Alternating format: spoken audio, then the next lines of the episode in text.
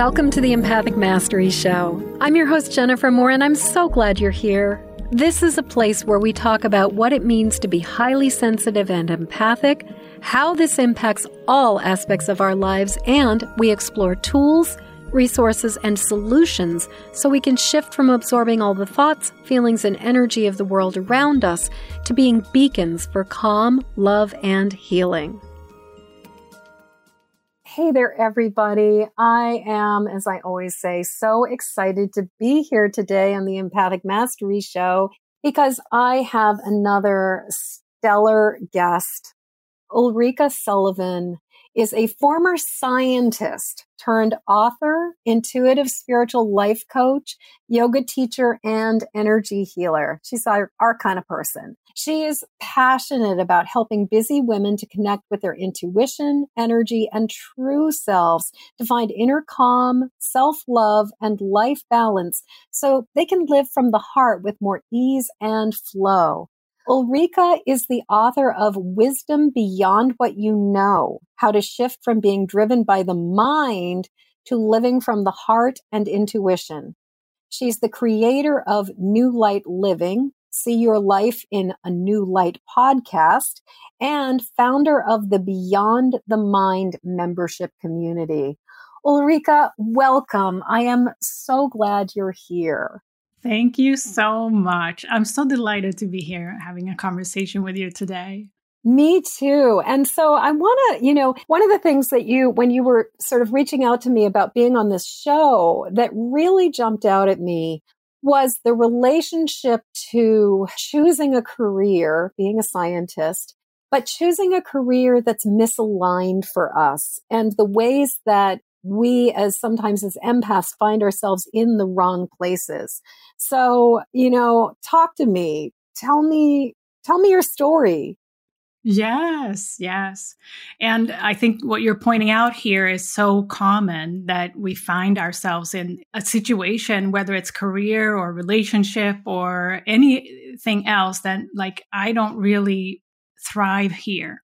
And my story is really uh, one of being I would say focused on success and how success is defined by society or expectations from the outside of us. And that's often where we, many of us are starting, right? We look out when we're young. I mean, my career started, you know, after college and, you know, you, you find your way and you're looking outside yourself for something that looks like the right thing. Mm-hmm. And for me, it started within uh, the scientific world. I I wasn't really, you know, targeting to go into science. Really, I, I as many times we we end up in a field that we do because of decisions we've made in the past and as a young person, we don't really know sometimes, am I taking somebody else's advice? Or, uh, and often we do that, yes. right? Uh, yes. Before we connect with our true self. So that's what happened for me. And I must say, I was not despising it from the start, if you will. I've never really despised being in, in a scientific career or a business environment. However, after many years, I noticed that I was really drained. Mm-hmm. I was really struggling a lot more than what I wanted to at the end of the day. And it took many, many years for me to realize that I did struggle, that I did put in more energy than what I had, what I really should be doing, like to, to live well and thrive. Right, right. Because it was so easy to just push through and ignore all the signals of my body, ignore signals from my true self, my higher self. And I think in, in, if you're listening or watching to this, you may relate to that, that it's so easy and we've been, you know, trained or uh, it's just an expectation, especially as a woman sometimes, to really just suck it up, right? And, and push through. Right. So for me, that went on for many, many years. Uh, and, uh, it came to a point where I knew that there is something more for me but it was it was likely my soul my my subconscious to kind of started to kind of okay it's time soon to start expanding from what you're doing and what you're doing is just not it. Mm-hmm, mm-hmm. Um, and I ended up being very disconnected from my passion. Like somebody asked me, for example, a number of years ago, Oh, Rika, what do you do for fun? And I did not have an answer. Wow. Yeah. Because everything in my life was focused around my career, my young family at the time, and I was not part of the equation. Mm-hmm. Me as an individual or person or, or my well being. It was like everything else went just ahead right, right. of me, and I never got to me. Yeah. so yeah. Yeah. So I want to backpedal a little bit in terms of you as a highly sensitive empathic person. I know you identify as an empath and an intuitive. And I find it so fascinating that you opted to go in the direction of science because at least in my experience, I've absolutely known a number of people who are in like tech and science who are very, have a spiritual bent I've also known a lot of people in the science world who think that all of this stuff that you and I are talking about is total hooey and that there's just no support whatsoever. I actually, when I was an undergraduate, I went to art school for a while and I was in the, living in Cleveland and the Case Western Reserve dorms and I was dating an engineering major and he was constantly invalidating my experience, constantly sort of being like, you know, thinking that like my ability to pick up on things was an overactive imagination. And so I'm actually really curious, like, did you know you were an empath? Did you have, were you, were you already intuitive and psychic and went into science? And what was it like being in the scientific world that has a tendency to really dismiss all of this, you know, the mm. woo stuff? Like, that's just one of the things I'm like, that must have been really hard. Yeah. Yeah. For me personally, I was not identifying myself at the time. And, and were, we're thinking here 20 yeah. years back in time when I was not really seeing myself that way. And the, the language, the terminology around it was not really out there at the time. No, it was not at all you could find it on Star Trek Space 1999, you know, but not many other places. Right. So I personally I did not really, you know, see that difference between I'm really this and here I am in a in a in this environment. I did not because I was so immersed in that environment of logic, you know, results, um, things like that, right? So there was never really until you know recent years that reflection that I actually that there's so much more here that matters because mm-hmm. it, it is like our our mind focuses on what we believe is important. Yes, and the mind wants us to ignore the rest, right? And what mm-hmm, I know mm-hmm. now that there's so much more that is an insight that I came to a number of years ago, but back then it was not part of my vocabulary, if you will. So I wasn't reflecting upon that, that I'm different. I just ignore that side. wow. And we all know how ignoring that side has a tendency mm-hmm. to backfire on us horribly. Um, but I'm really curious about, you know, like it sounds like you kind of found yourself in science. You were following along with sort of the plan. And I think you were saying, even you were, you know, the people pleasing side of that. And you didn't necessarily know that you were different. You didn't necessarily identify as highly sensitive and empathic yet, but you were feeling all of it. So I'd love to talk about like, especially if somebody's listening to this and they're identifying like I really would love to talk about like what were kind of the red flags or warning signs or like the beginnings of your wake up calls? Like, how did you start noticing that you were misaligned with what you were doing? Mm, such a great question. And the way I noticed it was that I came home from my and it was at the time where nobody was working from home right after a long working day right i was always exhausted Mm-hmm. I was always very, I would say, scattered, if you will, in my mind yeah. for all the impressions during the day, but also the intense focus. That's just how I my energy is displaying itself in that situ in, in that environment, very focused, and I can kind of almost go into a tunnel vision to accomplish what I believed I needed to do. And with that complete ignoration of my own needs, that's how I came to kind of a rock bottom at the end of the day because mm. you can only ignore your own needs for so long. Yes. So those were the signs, right? I noticed that I was extremely tired. Mm, hmm And I just thought, like many with me, that's just a result. I mean, a few that's years ago. how it goes. Everybody's tired. That's how it is supposed to be, right? Yeah. And yeah. we know this um, many years ago, you know, this conversation and trainings around managing stress, mm-hmm. right? That's, that's was the terms that were used that it's just a normal thing to be under this pressure if you want to be successful. Mm. So, uh, you know, that was a normal for me. And never did I really, re- uh, you know, reflect upon that. Is this really right for me? Is it, how am I feeling about this uh, way of going about my day?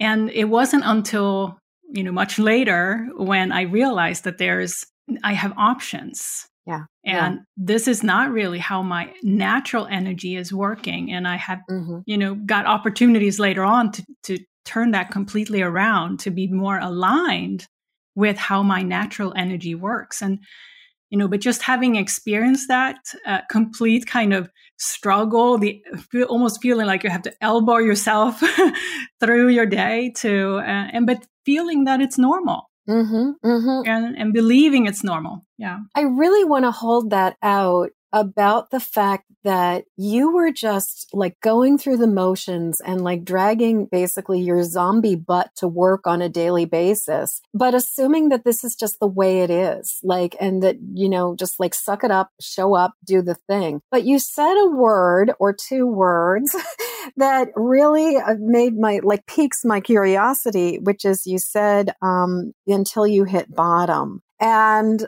I really, so please, like, what did that look like for you? I know for some people that can be a health crisis, that for some people it can be finding yourself in everything in your life is unraveling. What did hitting bottom look like for you? Yes. Uh, my bottom, of course, because since I was very identified with work, my self identification was was that. Of course, my rock bottom happen and, and this is how it often happens it happens where it matters the most for us and for me mm-hmm. it was mm-hmm. my career basically what happened was i did not see it coming that i would be you know laid off from my work because of a restructuring or i just couldn't see it coming it was a complete surprise for me because you know this tunnel vision this autopilot and I did not believe it could happen to me, or it wasn't even on my radar, but it did. Mm. And some people may may think, "Oh, well, it's just a job; you can just get another one." But for me, it was really it was ripping me of my self identity. Yes, Yes. Well, and I'm hearing like you made so many bargains. You made so many like you made so many compromises of who you were and i'm sort of i'm hearing in my head like there was this part of you that was like i was being the good girl i was mm-hmm. doing all the things they wanted me to do and yet they just pulled the rug right out from under me like can i trust anything now because yeah. the sense i get is that you were like the model employee you followed all the rules and as an empath you could sense the rules, you could sense the things. And so I'm imagining you kind of really thought that, like, you know, you would get to choose whether you'd stay or go. Mm-hmm. And you mm-hmm. were the one who was like, well, I'm just going to keep sucking it up and kicking the can down the road because, because like, this is, I do, I'm really good at this. And so for the universe to be sort of the agent of change and go, yeah, no, you do not belong in this job. right. I can only But it was imagine. the best thing that ever happened to me, right? That's right. that's often what happens when you you're yeah. offered up this opportunity to kind of because I know by myself I would not have made that change, right? Uh, until much later likely. So the universe had to step in and say, "Okay, we're going to sweep this clear so that you get a choice here." And in here I am. I, I made the choice now.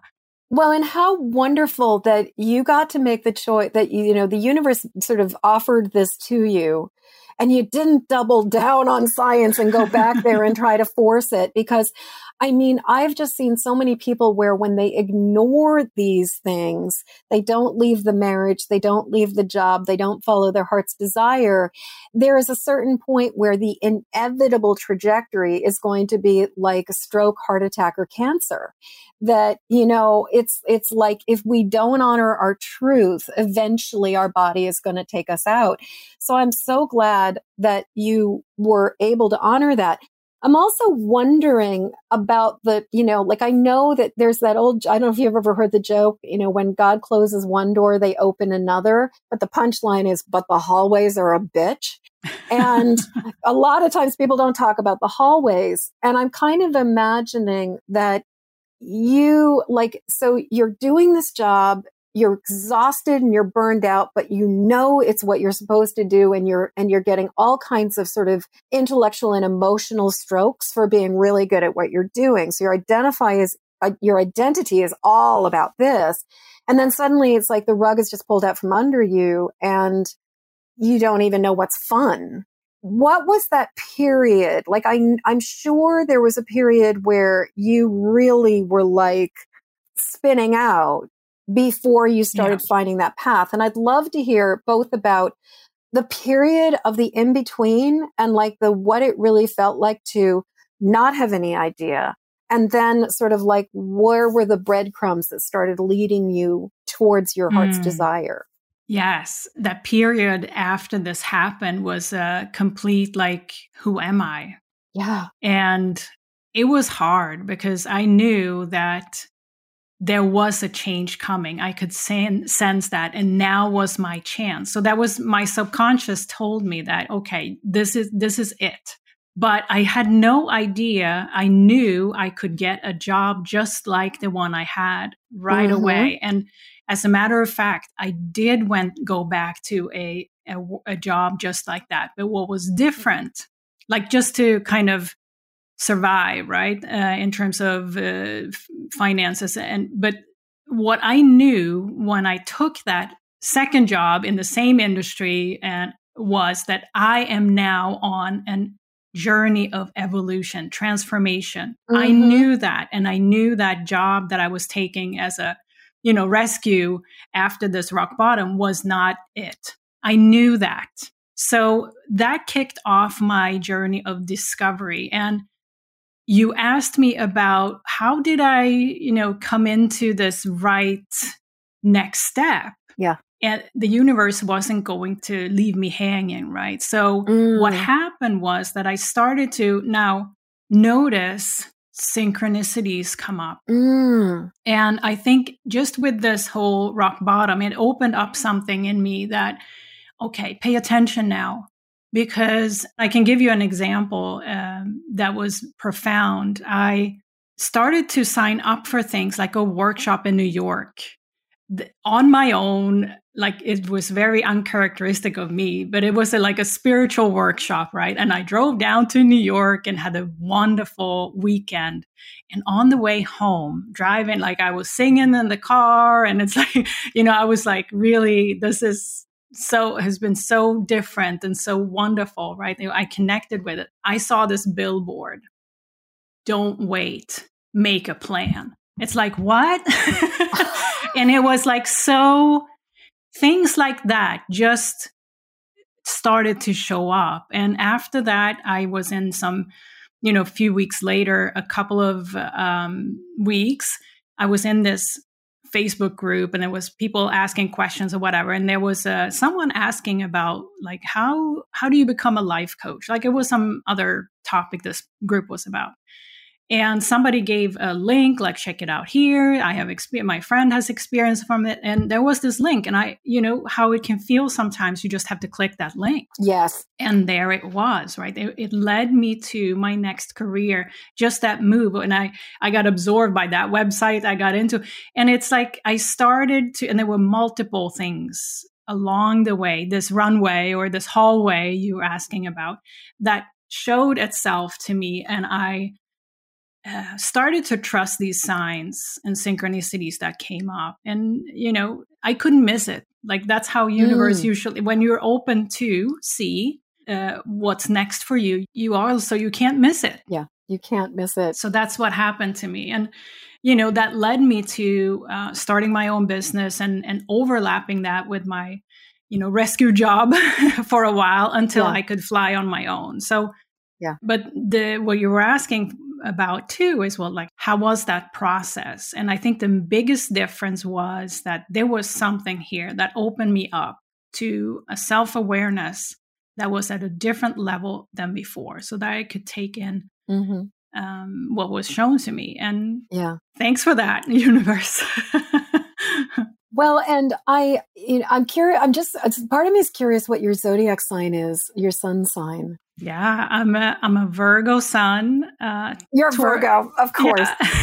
Yeah. and were you going to say Taurus moon or something, or Taurus moon? Uh, yeah. So I'm a Capricorn yeah. sun with Virgo rising, and as I was listening to you, I'm like, I have had the experience in my own life of like an event like that where you can see the writing on the wall, like your exit pig purse have been handed to you, mm-hmm. and you know that you're doing something that is a temporary solution but you're leveraging your way to something much, much better. And so I really hear that that shock of being pulled out from this trajectory that your career had been going in and your sense of self had been going in really was like the wake up call you needed to then go, okay, I'm going to do something really different than what I had been doing here. And I love that you also recognize that you needed, you know, as you call it, the rescue job. I've heard people call it like the B job but like you know i think i've actually seen this is sort of a whole other tangent but i've seen so many people who think that they have to start their entrepreneurial venture like just off the bat and expected to make money.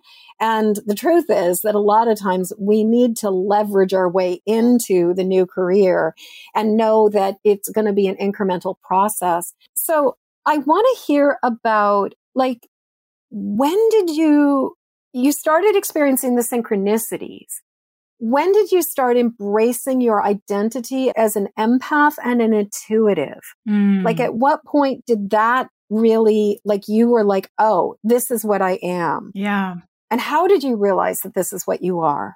Yeah, I I started like so there's multiple things that that came together, right? I I also trained uh, I've been, you know, practicing yoga for a, a number of time of years in the past, but in this whole runway or this hallway, I also became a yoga teacher. So that mm. brought me even more closer to connect the body with my soul and mind like it all came together.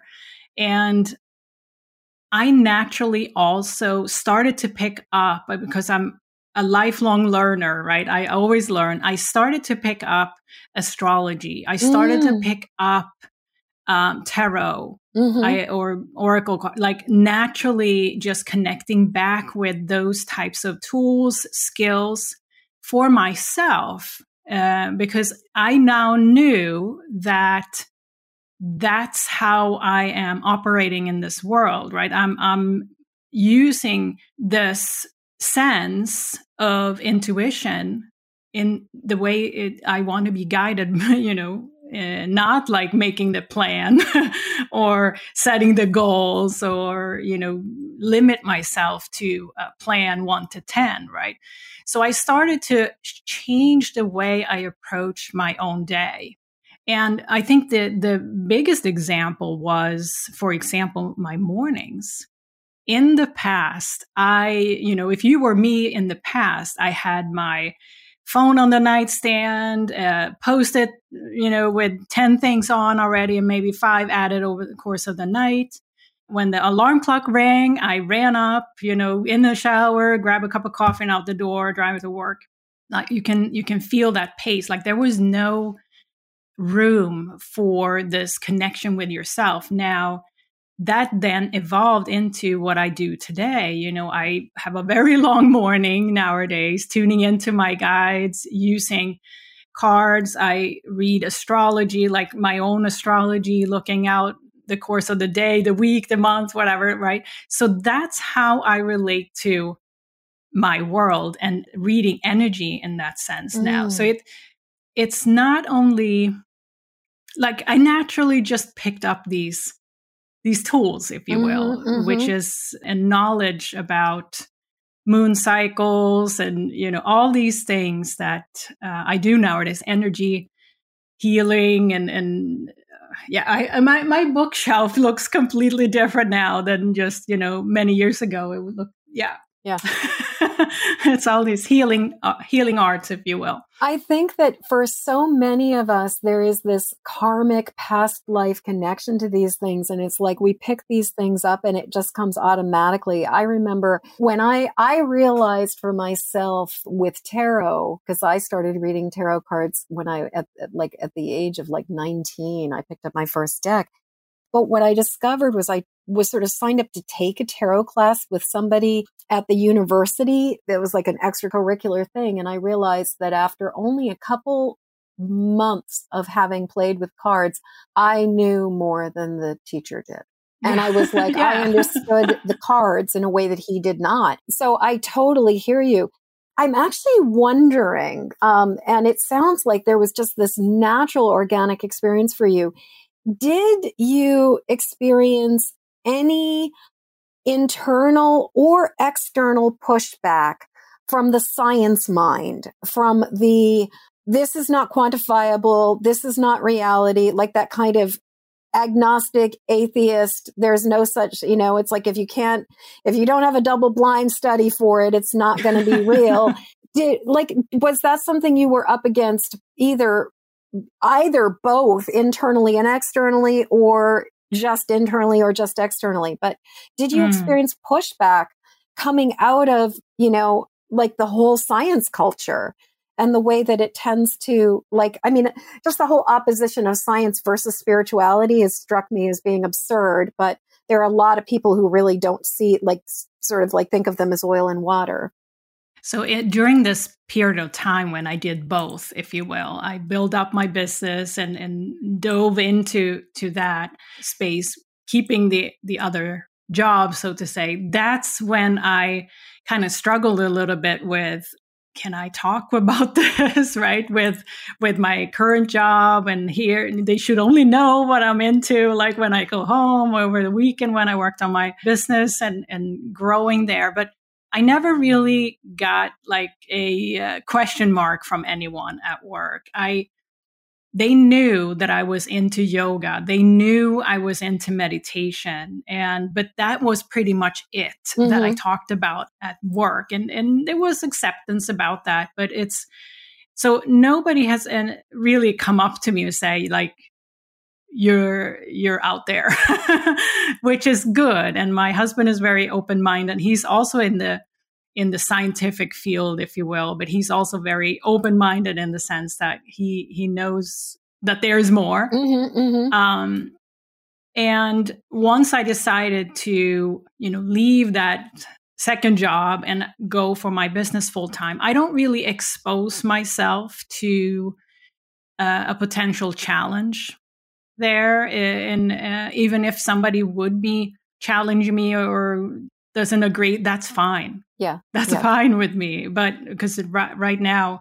there's nothing there there was this point of no return and i write about it in the book too. Like when we've come to that point where there's no going back we know that there's nothing that can pull me out of that inner knowing that i have now. I think this this challenge and you asked about my inner process yeah. as well yes sometimes because i'm a very logical mm-hmm. minded person and that's not going to go away but yeah. i can definitely more so than before notice when i'm on this track of uh, logical reason if you will that is very limited in a way and i can also notice obviously when i'm in this more unlimited energy, right? So I, I know myself, okay, now Ulrika, you're, you're in your mind, kind of go ground yourself a little bit and and and come back to the heart. So yeah, I nowadays I don't feel that inner conflict or challenge between science or esoteric topics at all. And I feel very grounded in in where I'm at. What I do feel though is that it's everything that I went through, and I'm sure you can agree to that before, has led me up to be able to relate in the way I do now. Yes, absolutely. Yeah. Uh, and how also having the ability to bridge the gap between the sort of ordinary world and the spiritual world and to be able to speak in language that is accessible to people feels so incredibly important. And I've certainly seen there are people who are doing incredible spiritual work and using language that is so flowery and so woo that it doesn't make sense to somebody if they're just starting to try to find their way. And it makes it feel like this is like you're on a completely different planet than me. And I think your experience sounds to me like you really had the opportunity to understand the perspective and the language of a different culture and viewpoint, which then creates bridges for people that are just so incredibly important. I was thinking about, you know, the inner critic and just like the places in our life where we do self center or self censor. And, you know, and I was wondering if developmentally you kind of got to come into the ease of your business in a way that like for those of us who sort of cut our teeth in our emotional and sort of like social development as adults, we're navigating the spiritual path at the same time. Mm-hmm. Like there's a certain amount of like self doubt that's just part of the age. Because I think about when I was first working as a psychic and getting people like I would inevitably have these skeptical men who'd come along and who'd try to throw me, like where they wanted me, they wanted to be blown away, like they wanted to be wowed, but they also really wanted to like poke holes in me because it was like part of them wanted to believe and part of them really wanted to confirm that this was complete bullshit. But I know that when I first experienced that as a younger person, I was so flappable it was so easy to lose my confidence because these people were just, you know, they were bullies. And what I'm wondering as I'm hearing you is if in some ways you kind of got to work through those boundaries and standing up for yourself within the tech, you know, in the science world. And so by the time you came into this work, you were way, way, way less likely to suffer fools. Mm. Yeah, that's a great perspective. And I, I think you're absolutely right there that um, it's about this, I feel that it's about this personal boundary that I was be, able to develop and a strong inner wisdom that, you know, I I can accept whatever p- uh, position anybody has without waiver because that's their that's their view, right? And definitely I can sense if somebody is out to kind of try to poke a hole, right? And I can sense that even before they they open their mouth or but it, it's very rare that somebody like that is coming in front of me. Mm-hmm. But definitely, I'm, I'm, sure you by now exactly know the same thing, right? you don't have to kind of. I'm just like, sure, you want to spend your money. I'm kind of like, you, you want to spend your money? No problem. Knock yourself yeah. out. But I don't tend to attract people like that anymore either, no. just because I just don't care. Whereas when I was younger, for me, I came from a family of, on my father's side, of atheists. And I grew up with a lot of skepticism. And so I was sort of like basically going back and sort of like recapitulating and visiting, revisiting the wound over and over again to try to prove that what I had to say and do was valid.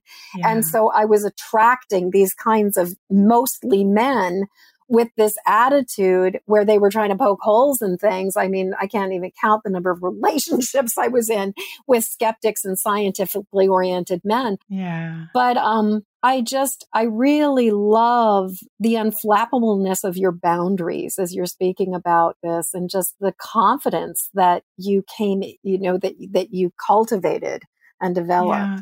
Yeah. One thing that that also I see more often than those that are trying to poke a hole in me is is those clients or people that are, are coming to me that don't want to see their own truth. Mm-hmm. Mm-hmm. So because many times I can I sense their truth, right? And but it's that's the process that I often help them navigate how to get to their own truths and truth and be able to see that truth with love.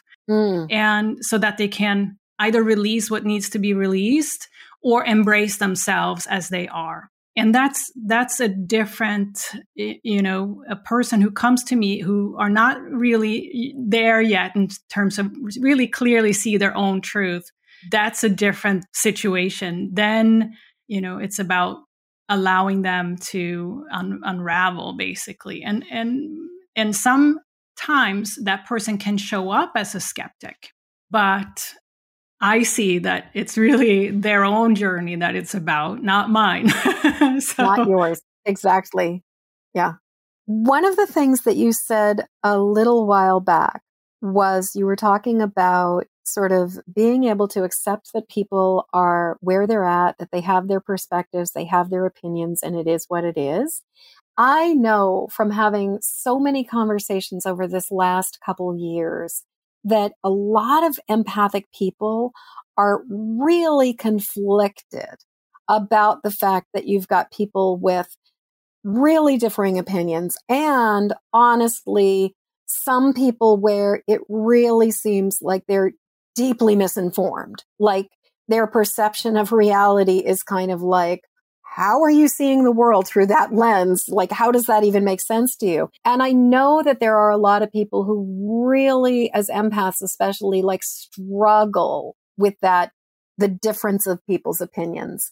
And, and especially like what I've seen is like, even if they intuitively, instinctively know what their truth is, I've seen again and again, and particularly it was interesting in regards to social distancing, mask wearing, and all of this, that I would see people who would know what felt safe and right and what their personal boundary was. But then when like a friend is like, Hey, I'm going to have this indoor party. Oh, by the way, my kid was exposed to COVID the other day, but you know, come on, the more the merrier that they would doubt themselves, that they would find themselves like so that there's this this tension of being around other people's opinions that can sometimes like for many empaths like make you question your own truth. Mm-hmm. And I mean, I think that this is just such an incredibly broad topic, but I'd love to hear more about like how have you come to peace mm. with your truth but also the fact that there are some people whose truths may be like seem really just misaligned or downright nuts.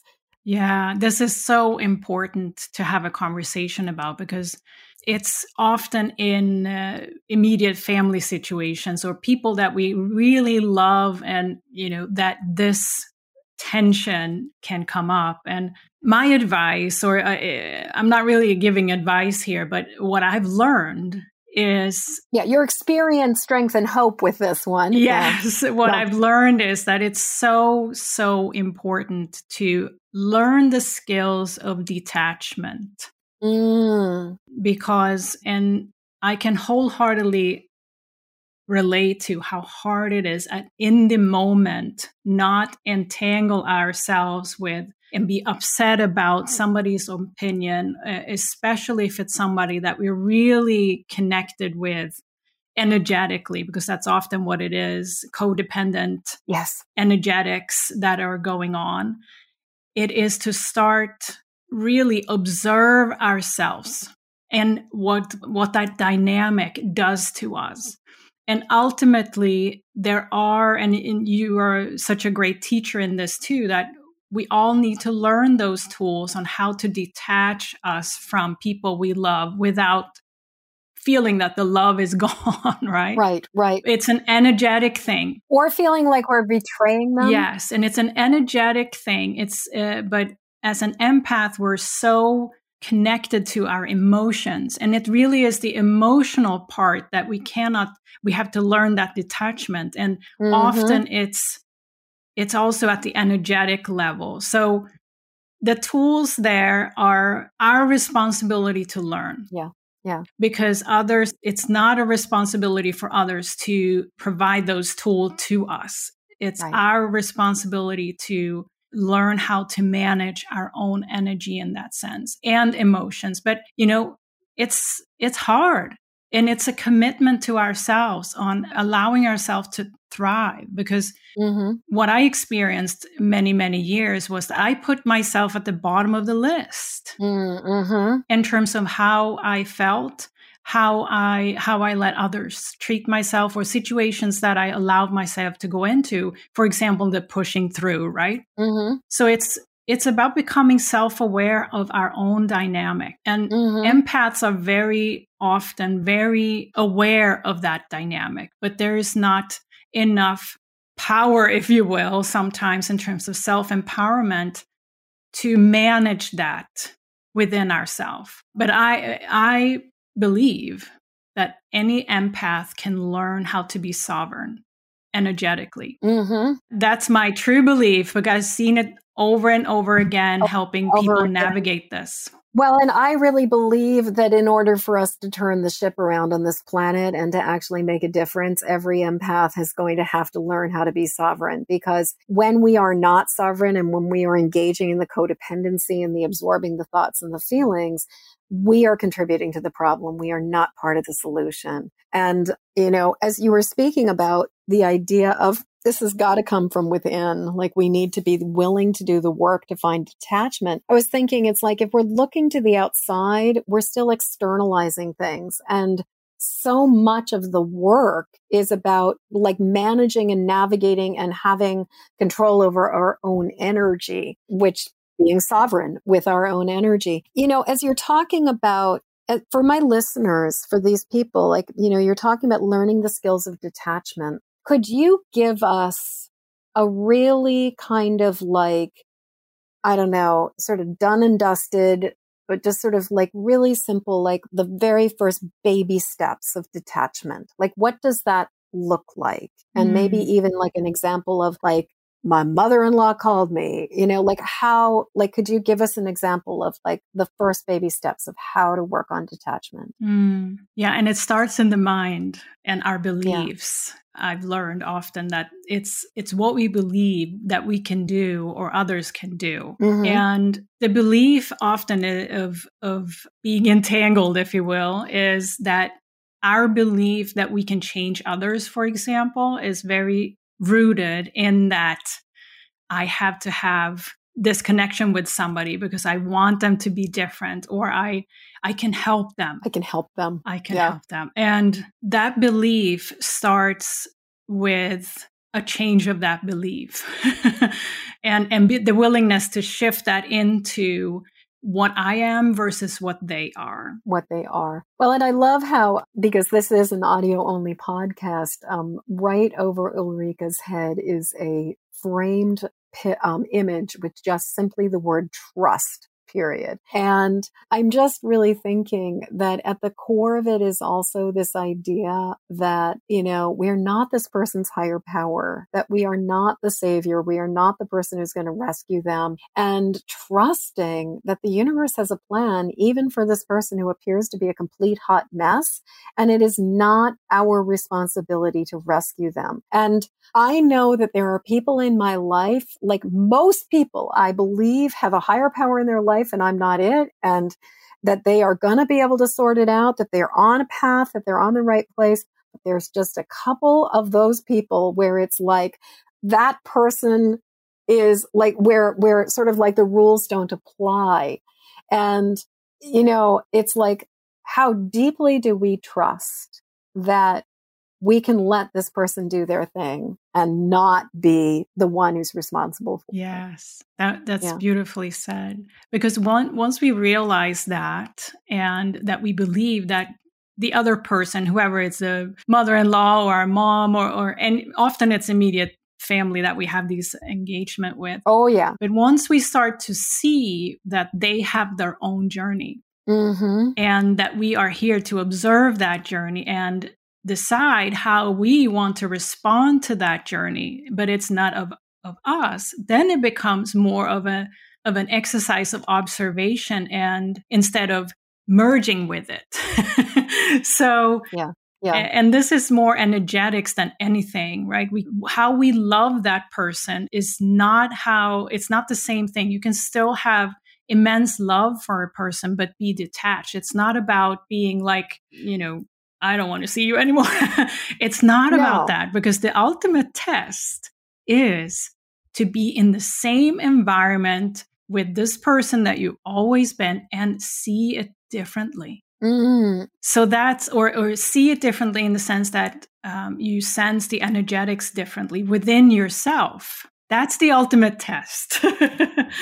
do you have a concrete example that you'd be comfortable sharing with us about like that transformation for you? Absolutely. I write it about it in my book. And my, for example, it's my relationship with my mom. And my, I love my mom. She is an outgoing Leo. Mm. So, uh, and her influence on me uh, growing up was very strong, right? Because her her personality is that she knew that she was right and she knew what was best for me, right? So, younger years that was very imprinted in me. So, I see now that my journey was also uh, through work was you know, also perpetuating this because what do you do for fun, Ulrika? I don't know. right. So my relationship with my mom as I grew up to be an adult, I realized, and, and certainly now, that has really been the ultimate practice for me in detachment in this because I realized that I cannot change her. Mhm. What I can change is the way I allow her to influence me Mhm. Mhm. or not.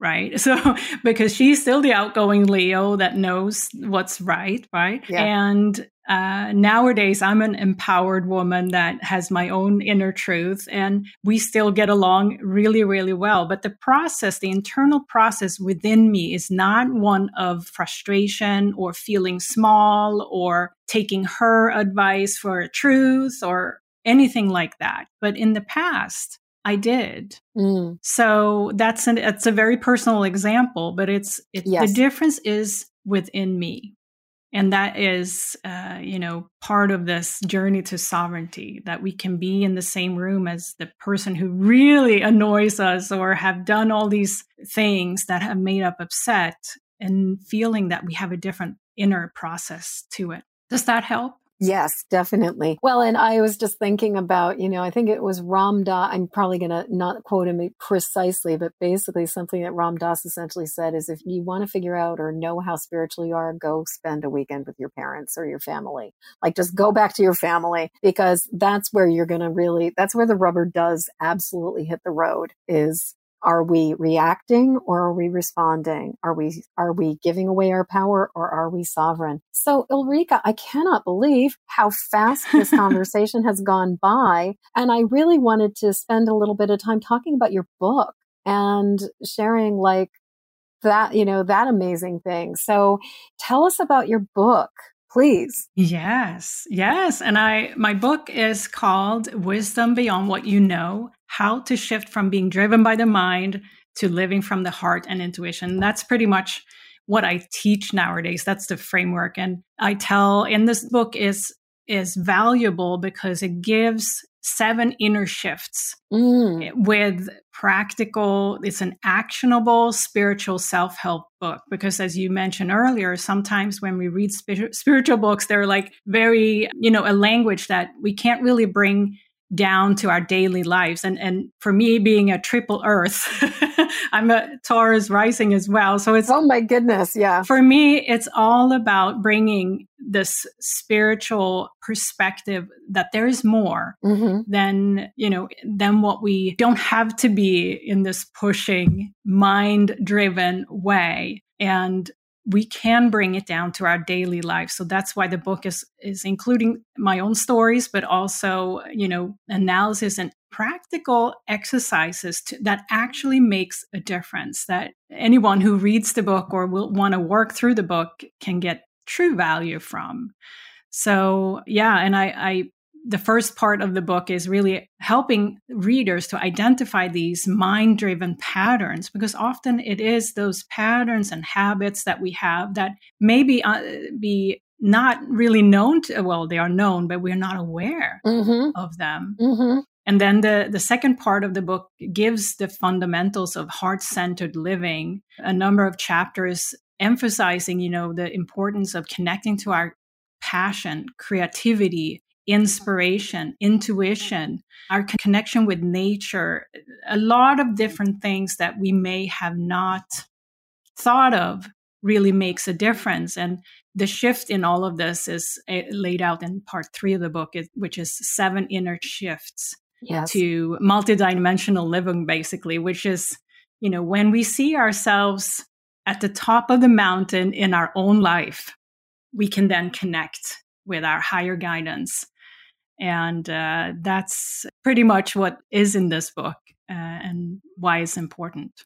Mm, it sounds like a delightful book. And I love the fact that you, that it has multiple parts where the first part is explaining things and really giving people an understand capacity to grasp this. And then the next part is giving us tools. And then the last part is really talking about the seven principles. Um, my book is actually somewhat similar in that the first part is really the why and the second part is the how. And I think that having actionable steps is really interesting uh, or really essential. I have to say there's a part of me that's like, I really want to hear, like, if you could give us sort of like a real kind of like, like almost like, like thumbnail, like nutshell, like even bullet points are like, what are the seven principles? Like, are they a single word? Like, so really what they are, the seven shifts, seven really, shifts. they, the yeah. seven shift, they start kind of in a order so that the first shift, for example, is to go from that comfort zone to commitment.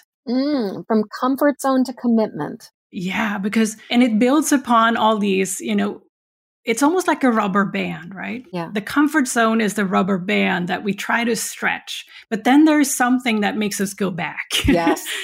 and what I teach here in this first shift is to not like that point of no return that I was talking about when you feel you there's no going back that's the commitment that you want to shift into for a, a, change a transformation right but as long as we go back and forth between this well i'm going to make a commitment and then the rubber band pulls us back which is really our mind pulling us back to to the comfort zone right so that's the first shift. And then it takes off after that, becoming self aware, how to go from that disconnection, if you will, from our higher self to self awareness. Like, who am I? What am I here to do? All those beautiful discoveries that we can make about ourselves. And then we move on to becoming sovereign. And we talked about that. The sovereignty is so critical in terms of how we view ourselves and how we approach our day. So that I teach that in shift three. And then how many of us are learners? I am a lifelong learner and it's easy to keep, you know, staying in this learning mode mm-hmm. and not embody what we've learned. Right. Not becoming the expert or the master, yeah. but just constantly thinking we need to be a seeker instead of a provide, you know, a server. So the yeah. key here is, as you say, is to, I teach how to kind of, what do you need to become rather than just keep seeking. And the rest of it is really, I teach how to go from that logic to the wis to using your wisdom that you already came here with and tapping into that and then what everybody is in this on the spiritual path often jumping to very prematurely is manifesting to go from that pushing mm. to manifest to actually start attracting what you are what you need instead of like that pushing mentality that we were talking about so i teach that in in shift and then from seeing ourselves the last shift is about seeing ourselves as an individual to multidimensional where we are really aligned with it all. Yeah. So that's in yeah. a nutshell. Oh. Thank you, Ulrika. And we are at the top of the hour already. This has been such a delicious conversation. It's been so wonderful. Thank you for being so real, so present, for being so candid with us and sharing your story. It's just been delightful. So, how do people, and all this information is going to be in the show notes, guys, so no worries, but how do people get in touch with you? So you're welcome uh, to visit my website, ulrikasullivan.com. And uh, on there, I have, if you're interested in, in tapping more into your intuition and starting this journey of shifting from your, your mind down to the heart, is uh, I have a little seven step guide on uh, where I give my seven shifts, if you will, in a short form, how to listen to your intuition. So go check that out there on my website. Mm, thank you so much. So, you guys, ulrikasullivan.com. Go over there, go sign up for her awesome stuff, and uh, let her know that I sent you. Awesome. Ulrika, thank you so much. This has just been such a delightful conversation. Thank you so much, Jennifer.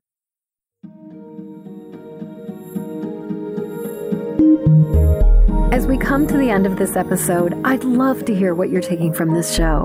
Please jump over to empathicmasteryshow.com to leave your comments.